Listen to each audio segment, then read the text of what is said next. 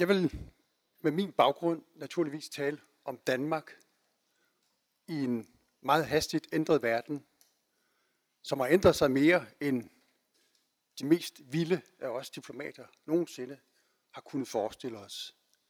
Så vi lever i en af måske verdenshistoriens mest komplicerede faser. Mere indviklede internationale relationer, mere avancerede, mere komplekse samfund og internationalt samarbejde. Vores egne samfund undergår hele tiden store ændringer på meget kort tid. Det sker, fordi vi er dygtige til at forske, vi er dygtige til at lave teknologiske fremskridt, vi er gode til at lave økonomiske forandringer, forbedringer, og vores systemer, vores politiske systemer, synes at være i stand til at leve op til at fange disse ting i en udvikling, som er så rivende og så hurtig som nogensinde. Vi oplever udenom os en verden af endnu større og mere vidtrækkende forandringer på alle områder, som samtidig synes at komme tættere på os. Ingen stater synes længere at kunne styre eller dominere den globale udvikling. Og det er nyt. For 100 år siden var Storbritannien en mægtig global magt med større andel af økonomi, global økonomi og global militær kapabilitet, end vi har set sidenhen i de sidste 100 år. Senere kom Sovjetunionen, USA. USA fik en dag et unipolært moment i verdenshistorien, og nu står vi så i noget andet, hvor vi skal finde ud af, hvad det så er.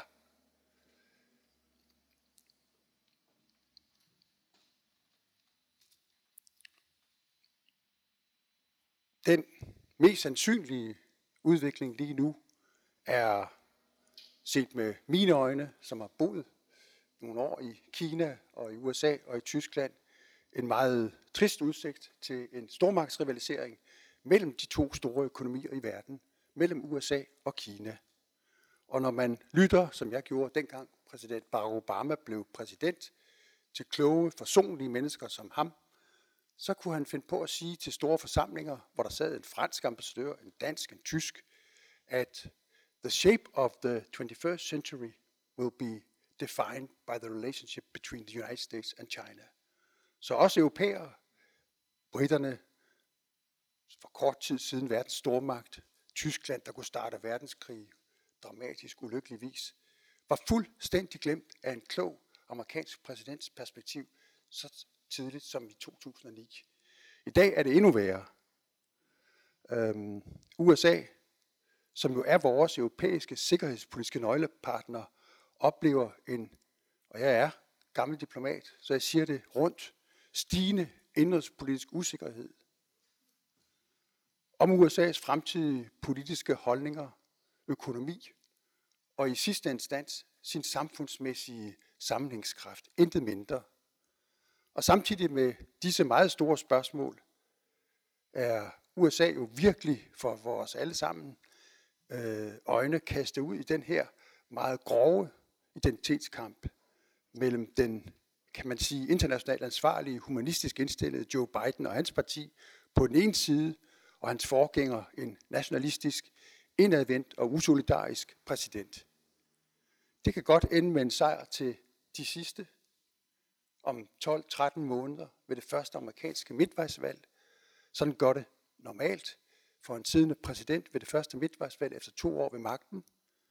Og det vil efterlade ikke bare USA, men en stærkt hæmmet præsident med en kongres måske med republikansk flertal, i hvert fald i det ene af de to kammer, måske endda i begge to. Og det vil sende et signal til verden om, at den største sikkerhedsgaranti for os europæere, for os danskere, er i gang med noget politisk meget ustabilitet. Og derfor vil det kræve en helt usædvanlig eftertanke og handling hos os europæere om vores fremtid, om vores fremtidige forhold til det USA, som har så svært ved at finde en humanistisk, international, solidarisk, progressiv, åben, engageret holdning til hele verden, og ikke kun til sig selv. Asien med Kina, Japan og 13 andre asiatiske lande benyttede denne vestlige usikkerhed til at afslutte den største frihandelsaftale, verdensøkonomien har set, mellem 15 asiatiske lande, som repræsenterer 40 procent af verdens befolkning og verdens økonomi. Og det skete lige præcis på et tidspunkt for ikke ret mange måneder siden, mens Trump var på vej ud af det hvide hus, og mens Biden ventede på at få lov at komme ind i det hvide hus. Og det er selvfølgelig ikke tilfældigt, at 15 så store lande i Asien laver en så stor, så ambitiøs frihandelsaftale, som får så stor indflydelse på verdensøkonomien, som den selvfølgelig gør. EU var heller ikke helt passiv i denne periode. Øhm, vi havde et EU under tysk formandskab. Det var kansler Merkels sidste. Og øh, normalt vil man sige, at man skal finish on a high. For Merkel betød det, at hun afsluttede en syv år lang forhandlingsproces mellem EU og Kina med en fælles investerings- og partnerskabsaftale i den samme periode, hvor Trump var på vej ud, og hvor Biden var på vej ind. Der var forsøg fra den amerikanske indkommende præsident på at forhindre, at vi gjorde det her. Men Tysklands kansler, Europas formandskabsland, var ikke i tvivl. Vi valgte at varetage vores europæiske interesser, fordi de i Merkels optik og i, det dan, altså i den danske regering og alle de andre europæiske landes optik åbenbart var bedre varetaget med en stor bred aftale end ingen aftale. Disse elementer er selvfølgelig blot nogle ganske få af de store udenrigsøkonomiske og sikkerhedspolitiske udfordringer, vi som land, som lille land, skal forholde os til i de kommende år. Men de er vigtige at kende, og de er vigtige, og fordi de vil være med til at forme den verden, vi skal agere i. Alle ved, at det er klimaforandringer, men det er også terror, trusler det er spredning af atomvåben. Vi taler ikke så meget om det, men det er der. Det er udviklingen på overraskende vis af meget stærke autoritære systemer, sammen med nogle nye trusler som stigende cyberkriminalitet, grænseoverskridende kriminalitet, altså virkelig nye, svære teknologiske og politiske udfordringer. Hvis vi vender os til os selv, så har vi i efterkrigstiden vist en formidabel evne til både at udvikle vores eget samfund fra et lille, indadvendt agrarsamfund til i dag at være en globaliseret, moderne aktør på næsten alle områder af vores internationale økonomi. Vi er mere globaliseret end de fleste andre. Kun lande som Sverige, Holland har vist en tilsvarende evne til at lade en stigende andel, støt stigende andel af vores samlede samfundsøkonomi være en funktion af vores interaktion med omverdenen. Og det er sket gennem et dygtigt erhvervslivs globalisering. Over 50 procent er derfor i dag af vores samfundsøkonomi skabt igennem vores eksport og vores import. Det er en helt usædvanlig udvikling, og i mine øjne en kæmpe bedrift. Vi har altså udviklet et globalt konkurrencedygtigt erhvervsliv. Ikke bare et dansk globalt eller dansk nationalt øh, konkurrenceevne.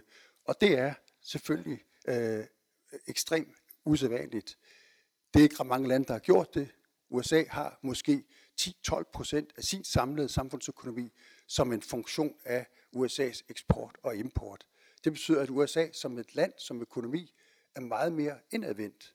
Og derfor er det måske også lettere for en politisk leder at advokere for, at det er America First i USA, end det ville have været i Danmark.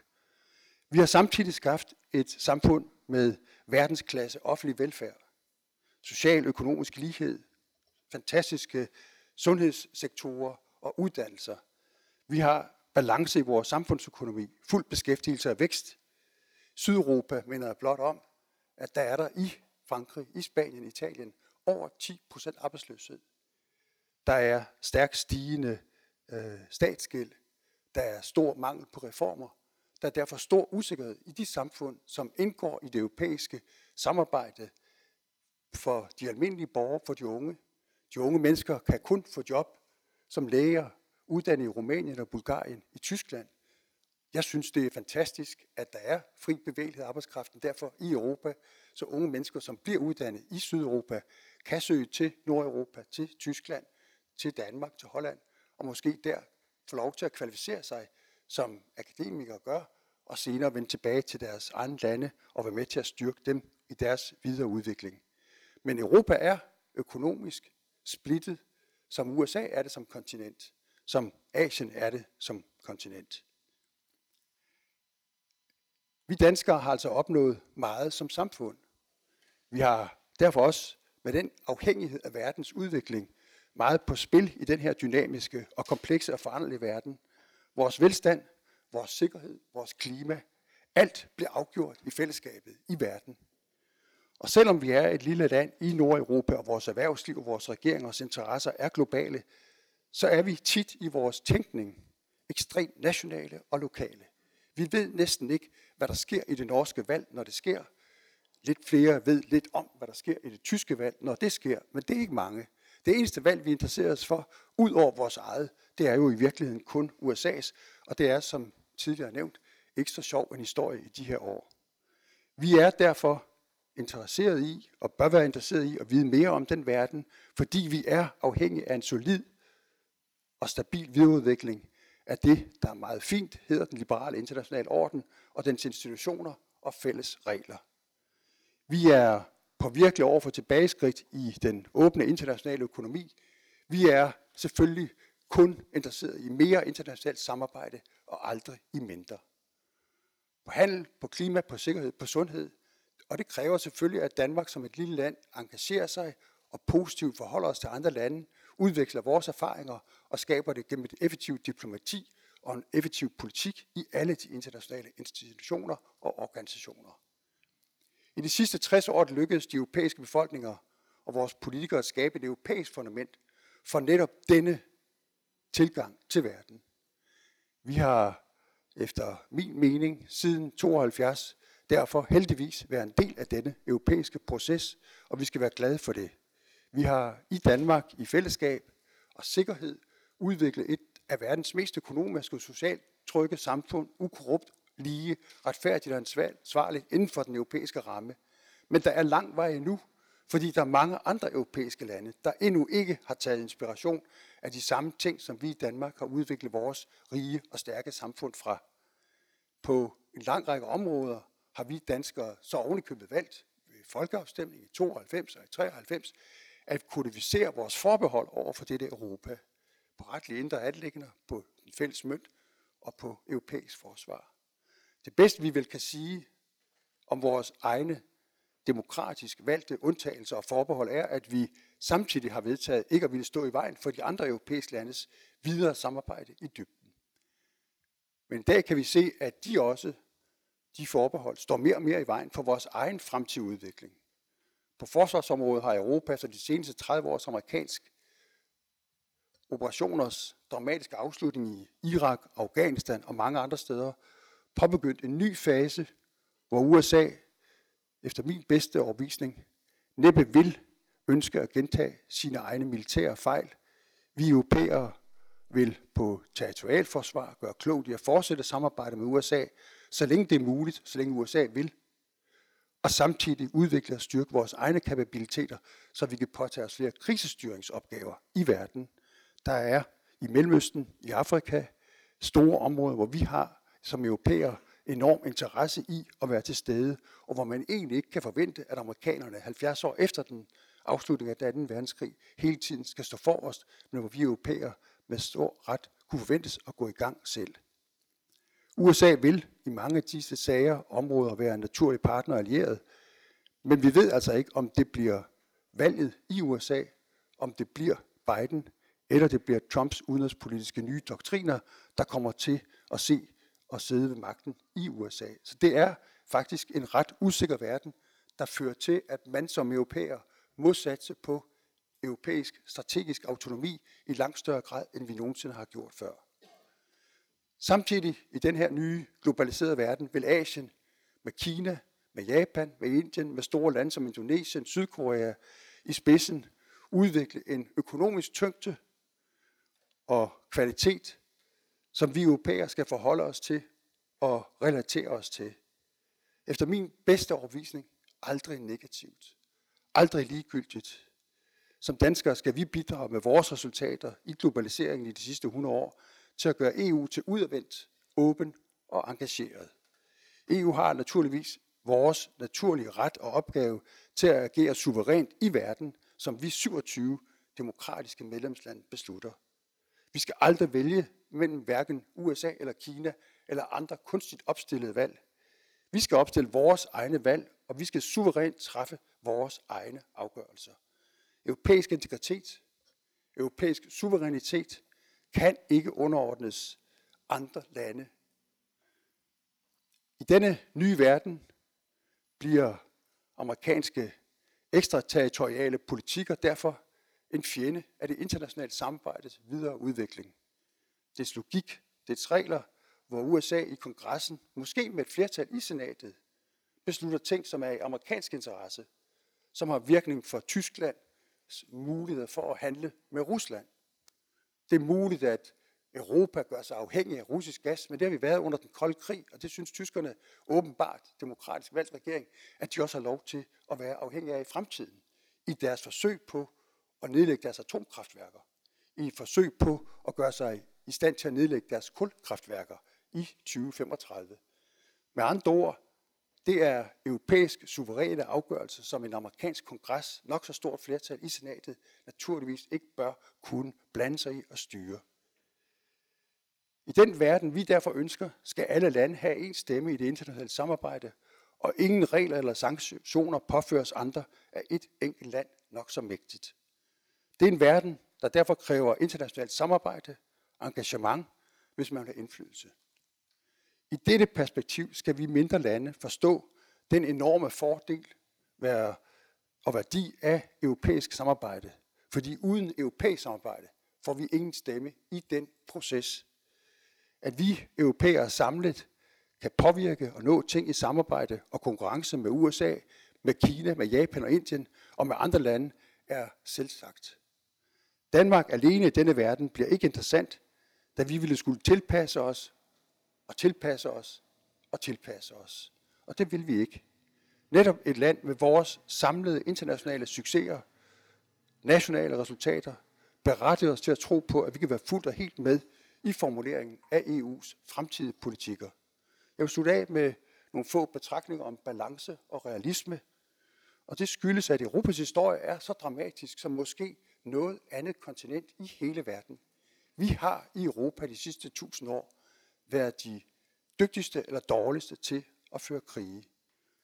Og krige og krige. Selv Danmark har ført krige. Det er ikke altid tyskerne eller svenskerne. Vi har selv været rigtig dårlige, og vi har gjort det til en national øh, kompetence i de sidste 400 år at tabe i stor, lang rækkefølge. Først Skåne, Halland og Blekinge, og så tabte vi Norge, og så tabte vi Slesvig Holsten, og nu er vi i gang med at få indflydelse på verden. Og det er måske i virkeligheden det mest kloge, man kan lære af alle disse krige. Og det synes at være det, som Europa har lært.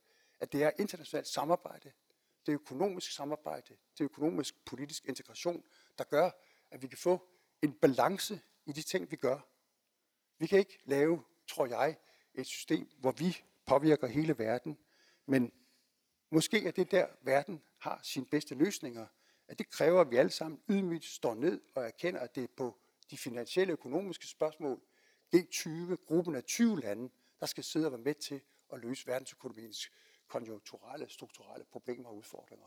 Ikke et land, ikke seks lande, ikke syv lande, men 20 lande, og måske i fremtiden endnu flere lande.